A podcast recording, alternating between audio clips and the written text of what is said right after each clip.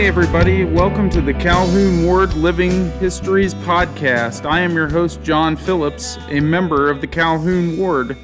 Let's dive in and learn more about our ward members. Hi, my name is Lauren Re. Uh, my maiden last name was uh, Schwebke. Um, uh, my parents are Virginia uh, Hooker now, um, and then is my dad is uh, Stephen Schwebke. And then I have uh, four siblings. Um, my older sister, she just uh, passed away this recent Wednesday uh, with cancer. Um, and then I had uh, Tommy, my brother. He's always on the road. He's a truck driver. Um, Erica, she lives in Pennsylvania. And then Sarah, she lives over there in on the other side of Atlanta. Um, where my family's kind of spread all out from each other. We always have been. Nobody's really connected as much. Um, I don't I don't talk to my dad. Actually, I haven't talked to my dad since I was probably mm, seven or eight years old. I haven't seen him, heard from him. I don't even know if he's alive anymore. Um, and my mom is in South Carolina. Barely kind of talk to her, so I'm pretty much kind of on my own. Occasionally talk to my siblings here and there. As Wednesday, we actually started bonding a little bit more, which kind of was bad that a death in the family had to bring us together and hopefully it will stay we together instead of breaking apart. My um, childhood growing up kind of stage from up until about seven or eight was basically a blur in my memory. Um, it was more like i lived with my dad. He was very abusive. Um, me and my sister got taken away from chicago illinois and moved to georgia um, my mom was kind of on the road all the time trying to follow her career or her life path or whatever of being a music singer. Um, but I do remember my friends that I was hanging out with a lot in Marietta. They were pretty neat to hang out with, though. I mean, made some kind of bad decisions, but what kid doesn't, you know what I mean? Especially if you're on your own. Um, but with all that, though, it wasn't, you know, we just went out and hung out and i still have a friend to this day named jerry that i still communicate once in a while with uh, we would hang out and go to like the park or play at the park or go you know play basketball and this and that and everything so, so i was in chorus in my ninth grade i was in chorus and stuff so i got myself into that and then majority of the time like um I was in high school. I had a lot of good friends in high school and stuff like that. We all stuck together and everything. And then at the time, as you know, how um, so I didn't want to like go down some of those wrong paths. I my mom sent me to Job Corps, so I went to Job Corps in in uh, North Carolina for a little while. Um, had some good friends out there. Um, hung out with them a little while and everything. Um, I didn't really get to do any activity things like that because I was still in that stage of just running the roads a lot.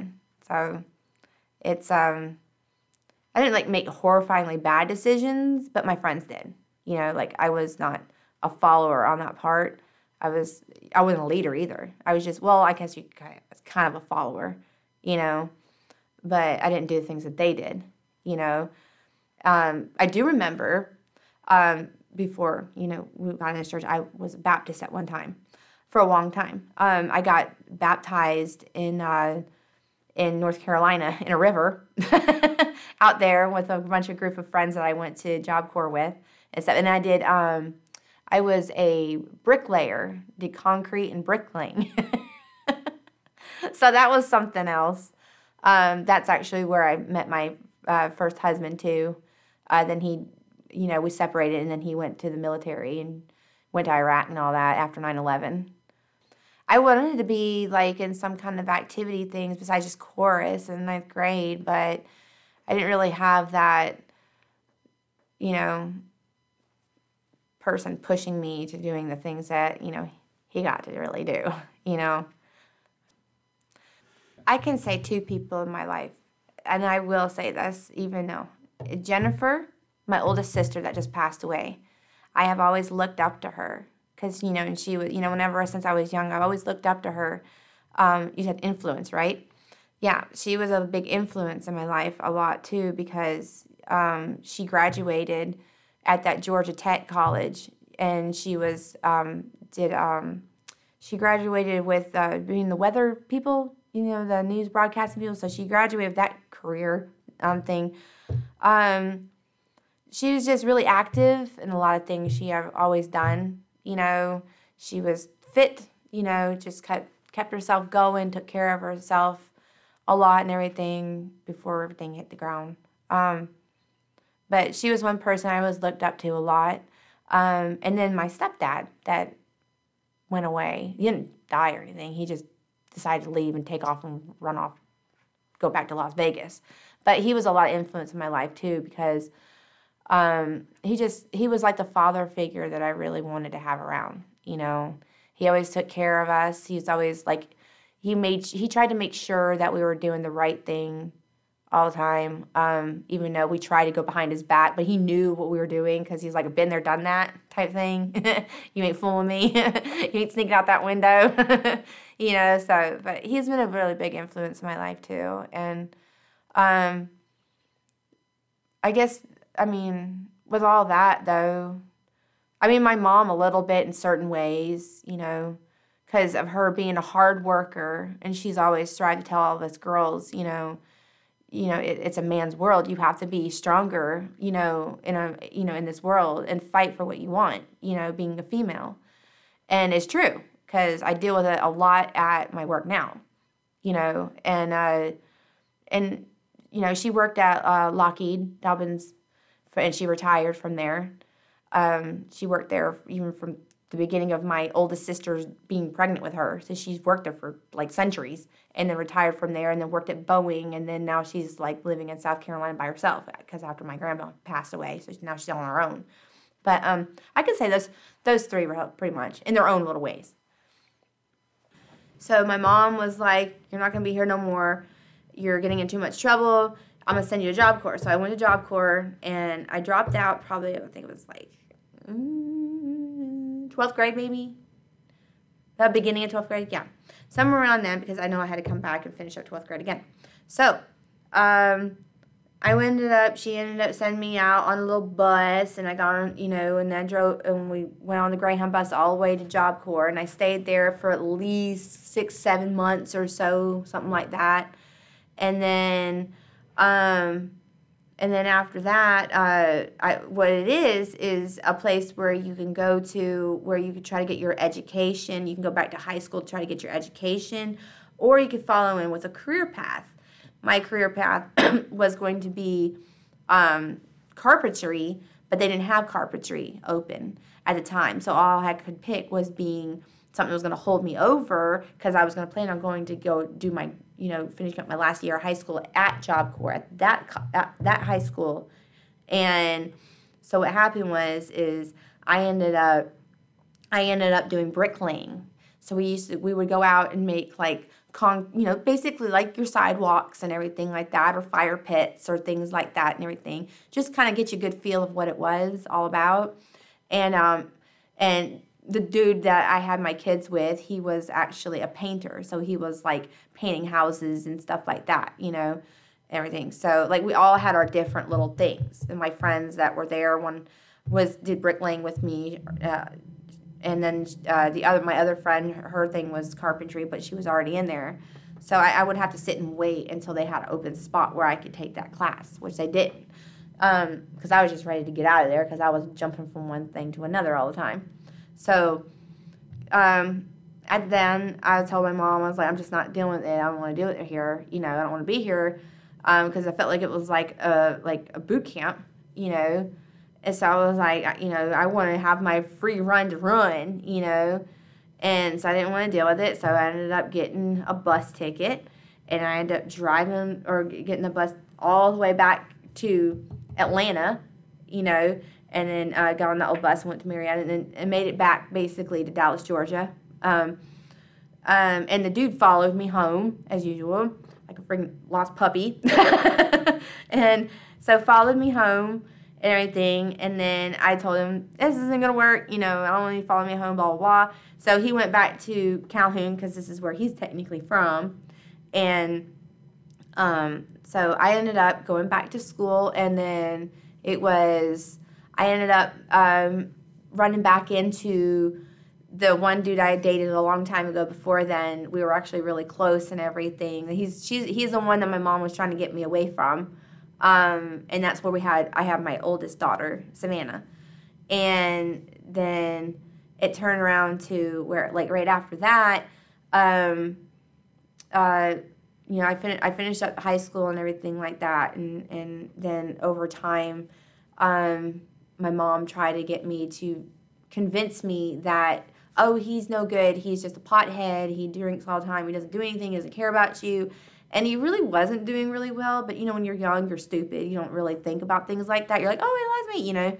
So then after that, I ended up um, falling back into the trap of. Uh, the guy I went to, you know, he was in, you know, um, in the military. Not, it wasn't really like a trap trap. I mean, it kind of was, but it wasn't, you know. Um, so I ended up getting back with him again and everything. And then, uh, you know, he was like, "Oh, here's my card. You know, I don't need it over here. I keep getting deployed. Blah blah blah. You know, and everything." So. Um, over the you know the years went by and stuff like that. It was right after 9-11, like talk like right after he went straight to you know and then uh, then after that, um, I ended up taking me and Savannah, and we ended up moving in with him, and that's where Ginger and Patrick come along. You know, going on down the road as being together, married to him, because we were married for like nine years. So I mean, I've known him for a really, really long time, you know. But we were married for about like nine years, and then it kind of like ditched me and the kids off, and took, you know, had some, some kind of plan thing, I guess. I don't know what it was.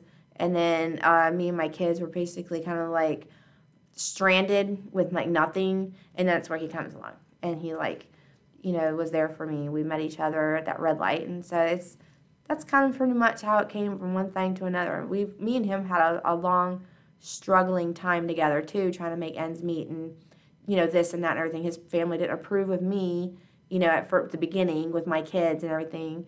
And then he said, forget that. I don't care what you all people think, you know, because, you know, he's had a rough time growing up too, you know. So we just kind of connected, stayed together, and worked it out. And then it's been like, what, 13, 14 years later? and this is us now. he's had his problems, I've had my issues, and we just made it together, you know? And that's how it went. My daughter, my oldest one, was like, Mom, you look at, you know, I was just like, no, I was, you know, at first, well, it, it came down to his his weird looking friend at first, and then I was just like, no, you know, and because he was hiding, he was gonna tell you that he was like like this, you know, like trying to be bashful, you know, and everything, and like my my daughter was like, you know, look, kept pointing at him, you know, and then we ended up, um, well, skip the drama dude, but me and him ended up connecting really good, you know, and we ended up um, I got a lot of memories with him. Like over there, you know, where the pool is at, little pool area over here in Calhoun. Uh, there's a little table that's not there anymore because we walked over there one time to do some of his magnet fishing thing and to see if the table was there and it wasn't there anymore. It's just like the very like a stone little part of it in the ground. But that's where me and him sat at, you know, and and everything. And we went swimming over there before together. And then you got the whole Wendy's thing and stuff like that. So yeah, the red light, like every time I pass by the red light, look at the red light, you know, like you cannot. it's really, it's funny. It's neat how, how we came about with each other on that part. Mm. I don't know. I, I mean, I try to just like, I get over it because I know later on me and him are to be able to renew our vows and stuff one day. You know, when th- when we start getting on our feet a little bit more and things start getting a little bit better, you know. Um, we'll go out there and do that. yeah, but um, I it it was um it, it was kind of depressing because I mean yeah, I just saying because he proposed when Christmas not really didn't even propose on Christmas. It was kind of more of a here's your box. He's an amateur. He's gonna make up for the. But see, here's the thing he did do. He did make up for it during Valentine's though, because we went on the most awesomest boat trip together out there in Savannah, Georgia, and we went out there. But then he got a headache, and I was like, oh, seriously. But we did. We had the little dinner cruise and stuff, and it was nice. Then we were walking around downtown Savannah together, and he made up for the whole entire thing of the the whole Christmas proposal thing. he's an amateur, so you know, he's just like here, here's your box. I'm like, oh, thanks. You gonna propose? it was more, you marry me? Okay, whatever. then as the time goes on, because the kids were more important on Christmas morning, so that was okay. Savannah, she is the oldest one. She's 20 years old, and she's had a quite a life of growing up. Um, me and her have connected a lot like this, you know, because usually your first one you're always connect really hardcore with. Um, she's been there through a lot of this and that with me, you know, after the fact of um, technically after the after you know she doesn't remember a lot when she was smaller because you know that doesn't that's kind of faded away, but like a lot when uh, basically after um, the divorce of me and the one first dude, you know, the the one guy, um, of Patrick and Ginger's dad. Um, but she's she's grown up to be a very smart, intelligent young woman. You know, she's made she's um, was an A honor roll student. You know, she's um, was band all from ninth all the way to twelfth grade. Um, she's definitely a leader, never a follower. She knows exactly what she wants in life, and uh, she she when she's went through a few couple different thoughts in her brain with you know the nursing. Then she wanted to be a paramedic. That didn't fall through, but you know I told her don't give up on that completely. And now she's a 911 dispatcher. So I'm just proud of her because she's always had that thought in her brain that she wanted to help people, you know, and she's finding a a goal and she made it. She did it. then I got Patrick, working on him. He's got a mouth on him, but he's a very intelligent kid and he makes good grades in school. He's going to be 17 on March 23rd of this, you know, this month. Um, so he likes to play games a lot. Um, he's always on the PlayStation, plays his games all the time. Um, he's he's got um, I think a little bit more of why his temper is the way he is because he's kind of had a rough life growing up though, you know with the whole like splitting of the parents and stuff like that and then having to go here and then go there here or there you know his, you know um he he wants to have like that kind of like that father figure thing a lot you know like that too. Um and you know timothy being in the military a lot he's kind of like he's got ptsd a lot you know too. So we try to be there for him a lot too because you know he's going through a lot you know war and all that you know and then um and he just loves him. He likes pick at him all the time. So they those two pick at each other nonstop.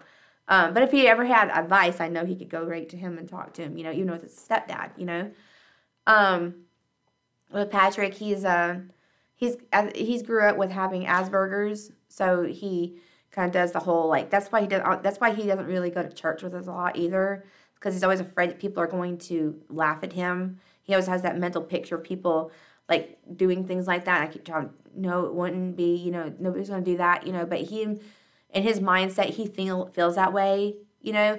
And I do think that a lot that he um he reads the Bible a lot too, you know. I do think he does. He's just one of those kind of closed books, you know what I mean? Um, then you got Ginger. Uh, Ginger is 13. She just turned 13 in December, on December 9th. Um, she's kind of got her dark stages right now. I think she's um, on two different paths of really what her feelings are about men and women. Um, I think she's still just too young. You know, she has been to the church here before. She loves coming here. You know, although her dad's kind of more of got say so on what she wants her to do with her life. So, um, he he's completely different on that part. Um, but she's a sweet, intelligent kid. She keeps her grades up and everything. You know, she's I call her my little gothic girl because she wears all black all the time thing. But she's not like that mindset. You know, she just likes to be like ah, you know, like that. Um, she's kind of a closed book sometimes too. We were trying to get her some mental health and everything like that because she I think there's a lot of things deep down in her that she's got problems with too. Um, but I try to open her up and get her to talk a lot too um, as best as we can, you know. Um, and then we got little Mackenzie. That's mine and his.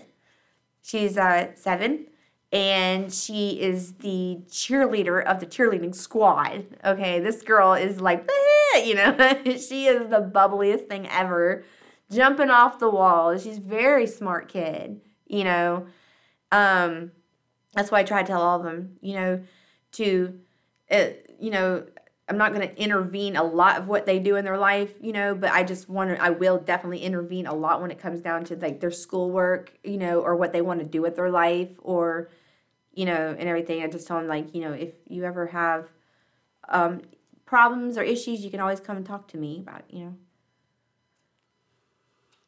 I just love being outdoors. It's my hobby. My hobby is like hiking and and I like swimming because I love the ocean. And he's planning on moving us out there towards the ocean very soon because we put in for an apartment out there um, in Rincon, Georgia, actually. And um, we're gonna start try to start fresh out there. But yeah, that's my hobbies is really just going out and exploring and and I love history. Just you know, not as much as he does. He can tell you anything, but you know, I just learn from him a lot. You know history is a lot of fun to learn and see different battlefields and all the monuments and everything and just learn about all the cultures and things. The whole way we how we met them and everything is that they walked down the road one night and everything and he was I was sitting outside with him and I was just trying to get him to calm himself and everything like that and you could just see that look in his eyes and everything and then Marvin and uh what's the other one's name? McKee and Martin. McKee? McKee and Marvin? Martin. Martin. Martin. They walked up and everything, and then um, yeah, I just needed to see if they could pray for him. You know, I like I knew it like since it's instinct right then. You know, like something was telling me get them. You know, so I went over there asked them to kind of get that look like what you know that was kind of off a little bit. But then they came over and then um, they came in the house and stuff and sat there and we started talking to him for at least an hour or so. And then he started like coming to like feeling a lot better about himself you know which was an extreme blessing. So like um then they started like and you know we started coming to the church and everything like that. They invited us and everything. And and um and i just saw a whole big change in him completely like for the better you know? So it's like if that can change him, something like that could change him, and and him being around friends like family like this to sit there and help him, then that's definitely knowing that that church is true, you know, because like I don't know very many places that could actually do that to somebody that has mental health like that, you know, like yeah. when I was, I don't know what age I was, but um, I I was living with my dad and that was when I was really young. And um, when he he was, I was actually had I was locked up in a, a closet, and he used to abuse me. And um, um when that I just felt like ever since um I when I felt like Jesus was really close to me, and I knew ever since then is when I was younger, and and I felt like that was the last time because I knew that me and my sister got taken away from our dad the very next day because I had uh, bruise marks and um and beating marks and everything all over me, and uh and it, I felt like uh, Jesus was there with me that night, you know, and um I just kept seeing this this you know like this uh like you know how like you know like when he's there? I don't know how to explain it. It's kind of hard to explain. Um but i was only a little kid you know? And uh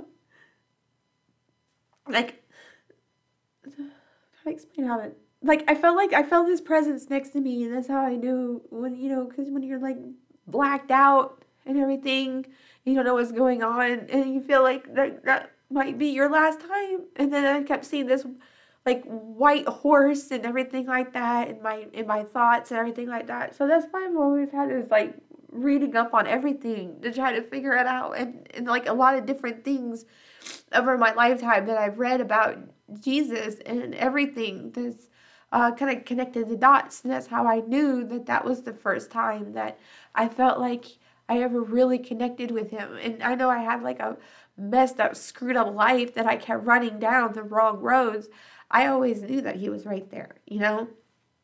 So that uh that's how I do.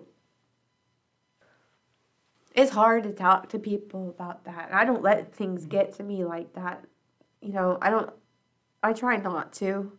You know, cuz like you just try to go on with your life and make it better and make your kids life better and and learn from your mistakes and stuff like that you know like what your parents did you, you don't do that to them you know you try to do better and I know I didn't do a lot good for my kids growing up because I was still not mental. I'm still young. I don't want to have responsibility, think this and that thing, you know. But um, I don't know. I tried to strive to do as best as I could, though, just by being there for people, you know. Like anybody needs something, we there. Like we can see a homeless person on the side of the road. Me and him will stop on the side of the road just to give them the whatever our last bit of money or food that we had traveled with or whatever, you know, because it's the type of people we are. Family. Y'all are all like a big family. I just love it because you, he's like he was saying too, and it's true. You could go here, you could have a horrifying week at work, at school, I don't care where you're at. You come in here and it's just like this relief because everybody's just so loving and nurturing and you if you need something they're right there you need somebody to talk to they're right there you know so it's like it just it just feels good every time you pull up in this parking lot all the time and come in here because it's like family show all the love that you possibly can you know just open your heart up to people and walk like jesus did. And then you'll just thrive better in life. And you know um, just be the bigger person too whenever it feels like life's coming at you. Just you know when people are just nagging at you just be the bigger person turn around walk away like jesus did you know and help people just basically be like your father in heaven do you know just do what you're supposed to do the right thing make the right choices in life well, that brings us to a close for this week's podcast. I truly hope you enjoyed the personal history and stories presented today. And most of all, I hope it has brought you closer to another member of our ward.